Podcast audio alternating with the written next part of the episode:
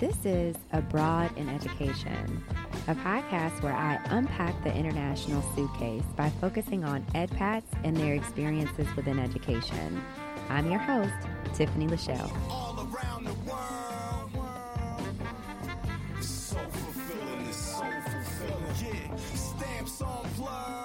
Hey, everybody.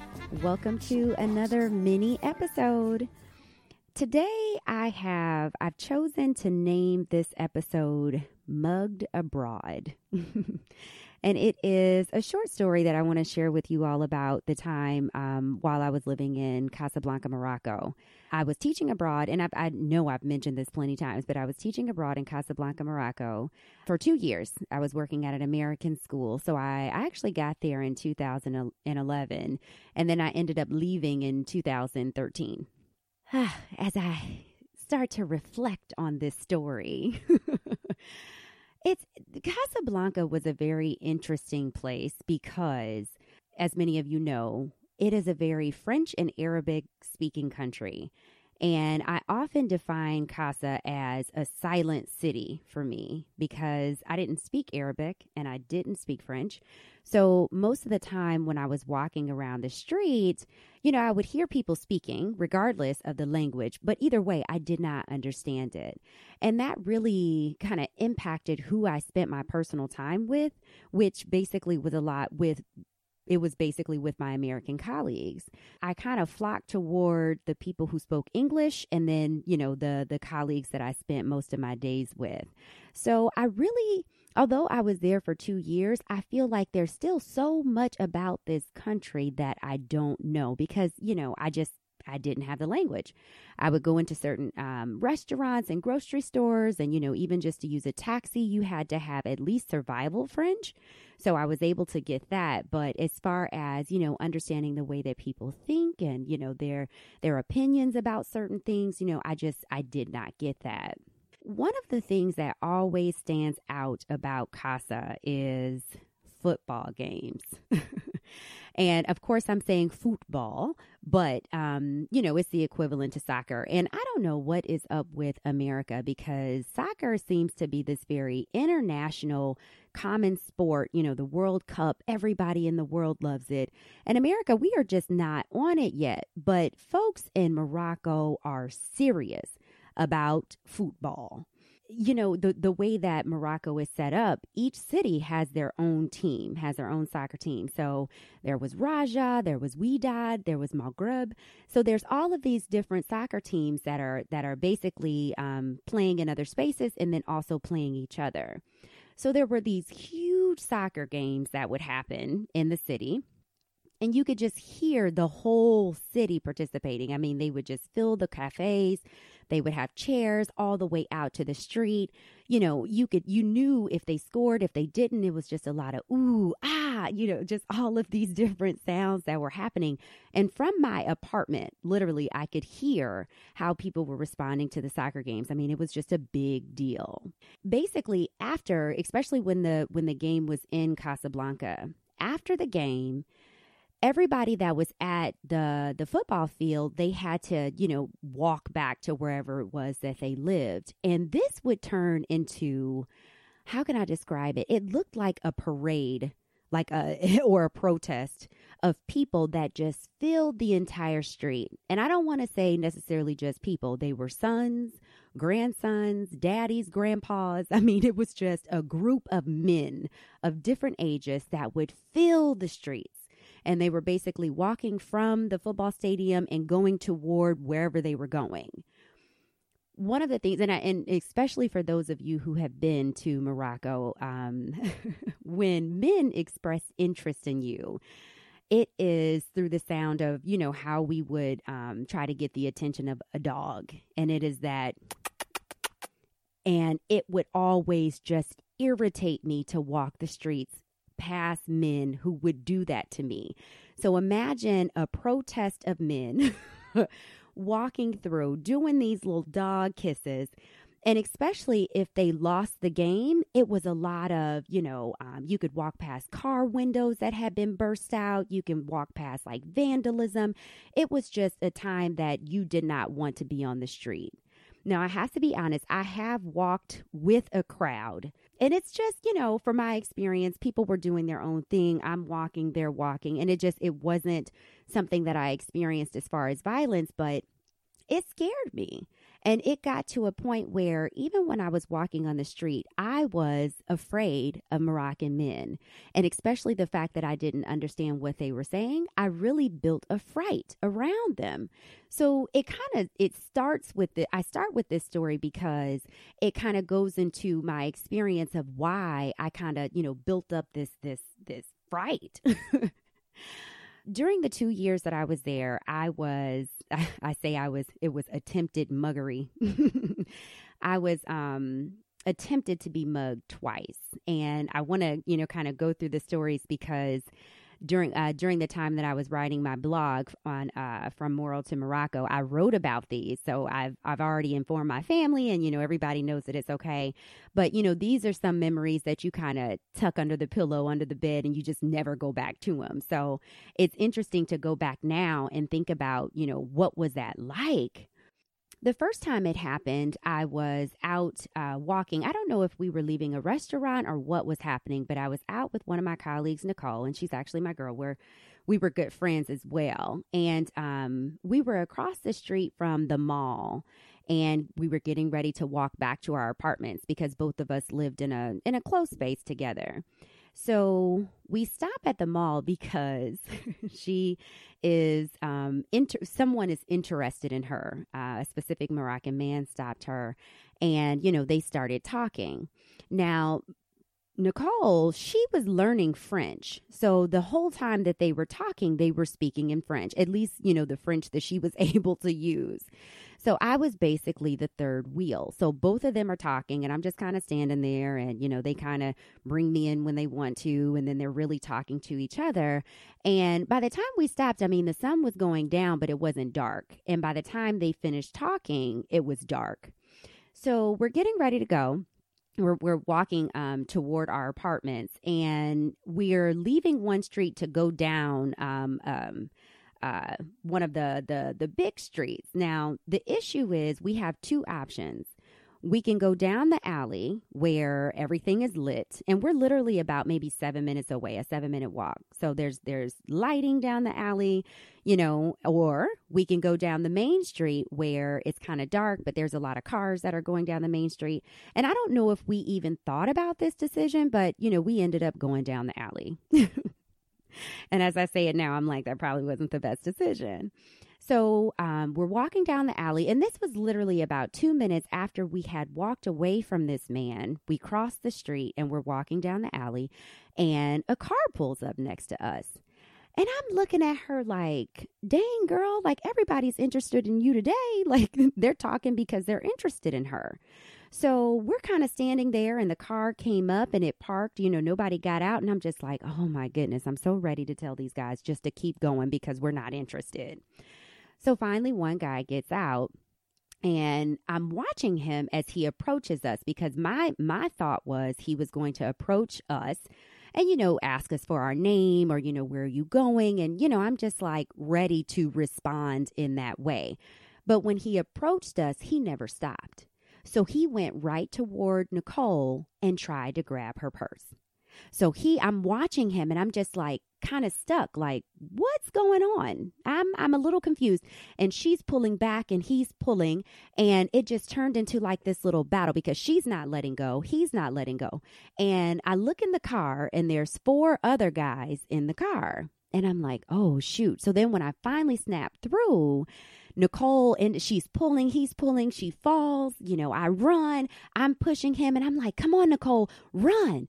So both of us get ready to run, and somehow she tripped. So she's on the ground, he's on the ground. So finally somebody heard us and it um because basically what happens is outside of a lot of the buildings there's usually a security guard that's just kind of standing there on on guard on watch for the night but he must have heard the commotion in the alley and he comes running up hey hey hey so he gets the guy. I don't know if he pushed him down or if it was because he was already on the ground, but he's, you know, hey, making making noise, making noise.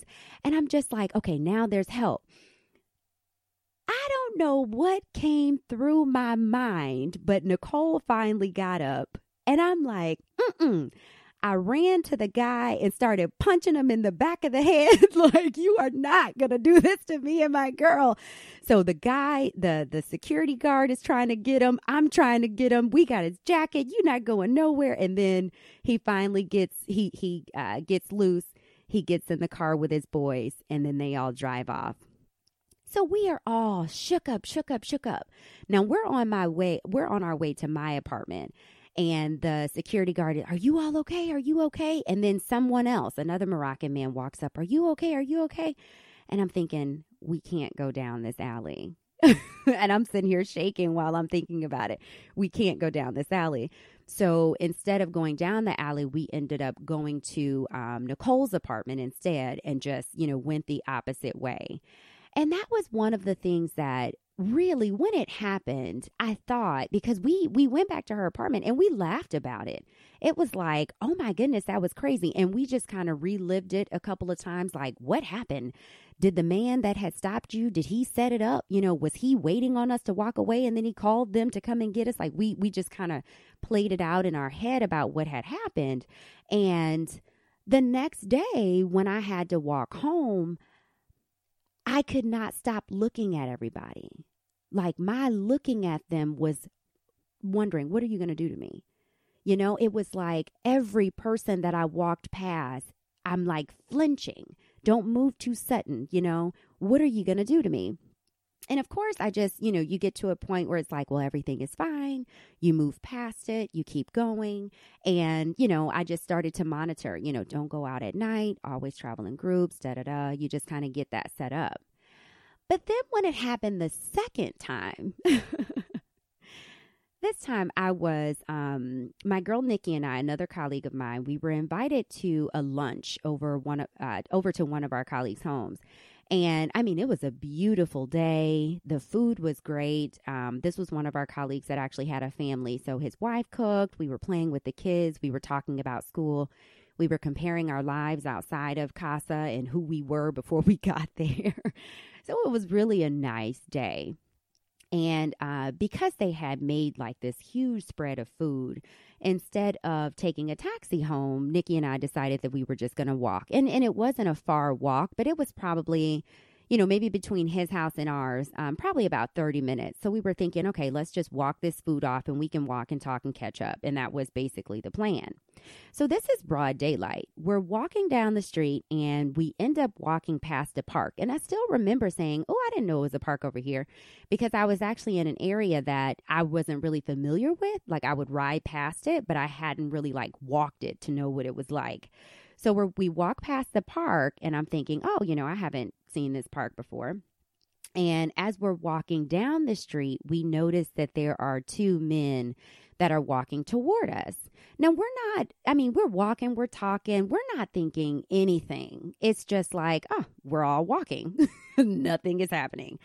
So basically, as we're walking forward and they're walking toward us, once they walk toward they they walk toward us and they basically pass us and once they passed us, they turned around. And each of them got on one of them got on the my side and the other one got on Nikki's side. So it basically looked like there were four people walking down the street walking and talking. And when I looked down that's when I saw the knife. And he was holding like a big kitchen butcher knife. And I'm just like what is this? like I thought they were gonna t- every time every time this happened, I'm thinking, no, we're not interested. I don't want to. I don't want you to holler. Like just let us go home. And when I saw the knife, I'm like, okay. Basically, he, you know, it's it's this the the language. So you know, whatever he was saying at first, didn't understand it at all. So what he said, he said, telefono dirham telefono dirham. And it's like, you give me a phone, you give me money, you give me something. Nikki looked at me and, and I'm I'm like grabbing in my purse, shaking, grabbing in my purse. And Nikki looks at me and says, You but not give them nothing. So I'm thinking, okay, we got a plan. Now I don't know what the plan is, but obviously if we're not giving them nothing, we have a plan. So we're walking, we're quiet, and he's telefono dirham. And all of a sudden, I could tell that the friend that was with him got shook up and, and he was just kind of lagging behind. And then all of a sudden, he was missing. And I'm, I, I, I feel like everything in the world just stopped because at a certain point when we were walking, it's a main street. So there were so many cars going in both directions, just going past, going past. And then as soon as all of this is happening, the whole street is clear. And I said, Nikki, run. Then it's always me trying to run. so all of the cars opened and and both of us just started running and we ran across the street. I mean, there were no cars coming. It was just a completely open street. So we run across the street and we're like, okay, what do we do now? So where you it, it I don't know if it was like a um like a corner store or something or a laundromat some it was some type of store that was there. And this is the thing it's a huge language issue. So we're you know shook up frightened can't say anything can't ask for help. And this man with this knife had the nerve to cross the street and come over there with us. And he's looking at us almost as if you better not say nothing. So nikki starts screaming screaming screaming and I reached in my purse and I grabbed my mace. He picks up a rock, I mean, like a big rock, and act like he was to throw it at us. So now at this point, we have everybody's attention. Like everybody is looking, everybody's confused. Nobody knows what's going on. He's speaking in Arabic and we don't know what he's saying. And he was probably telling them, like, you know, maybe we were bothering him. You know, I don't, I, I don't know. Let me just say, I don't know. But everybody was looking at us crazy, like like we were the issue. So um, I remember, and, and it was because there's basically in Morocco, there's these uh, red little petit taxis, and they're usually always full. I remember a taxi came up, and I, he wasn't necessarily stopping for us, but he stopped.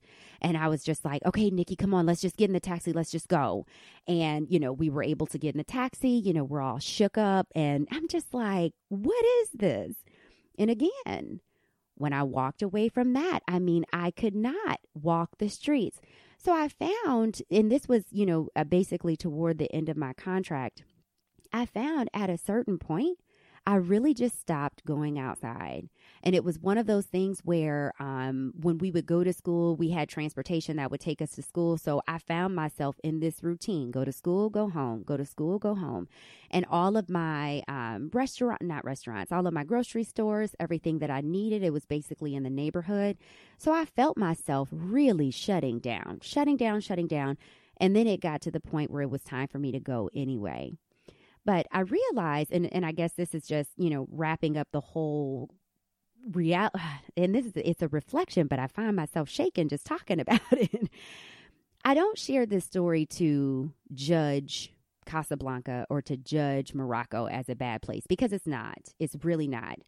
I share the story just as a piece of my experience of being there I'm not saying that it's a woman gender thing. I'm not saying that it's a race African American black thing because there I wasn't even African American. I was Senegal I was Senegalese until they heard me talk and then they knew I wasn't, you know, I wasn't a French speaker so I couldn't be.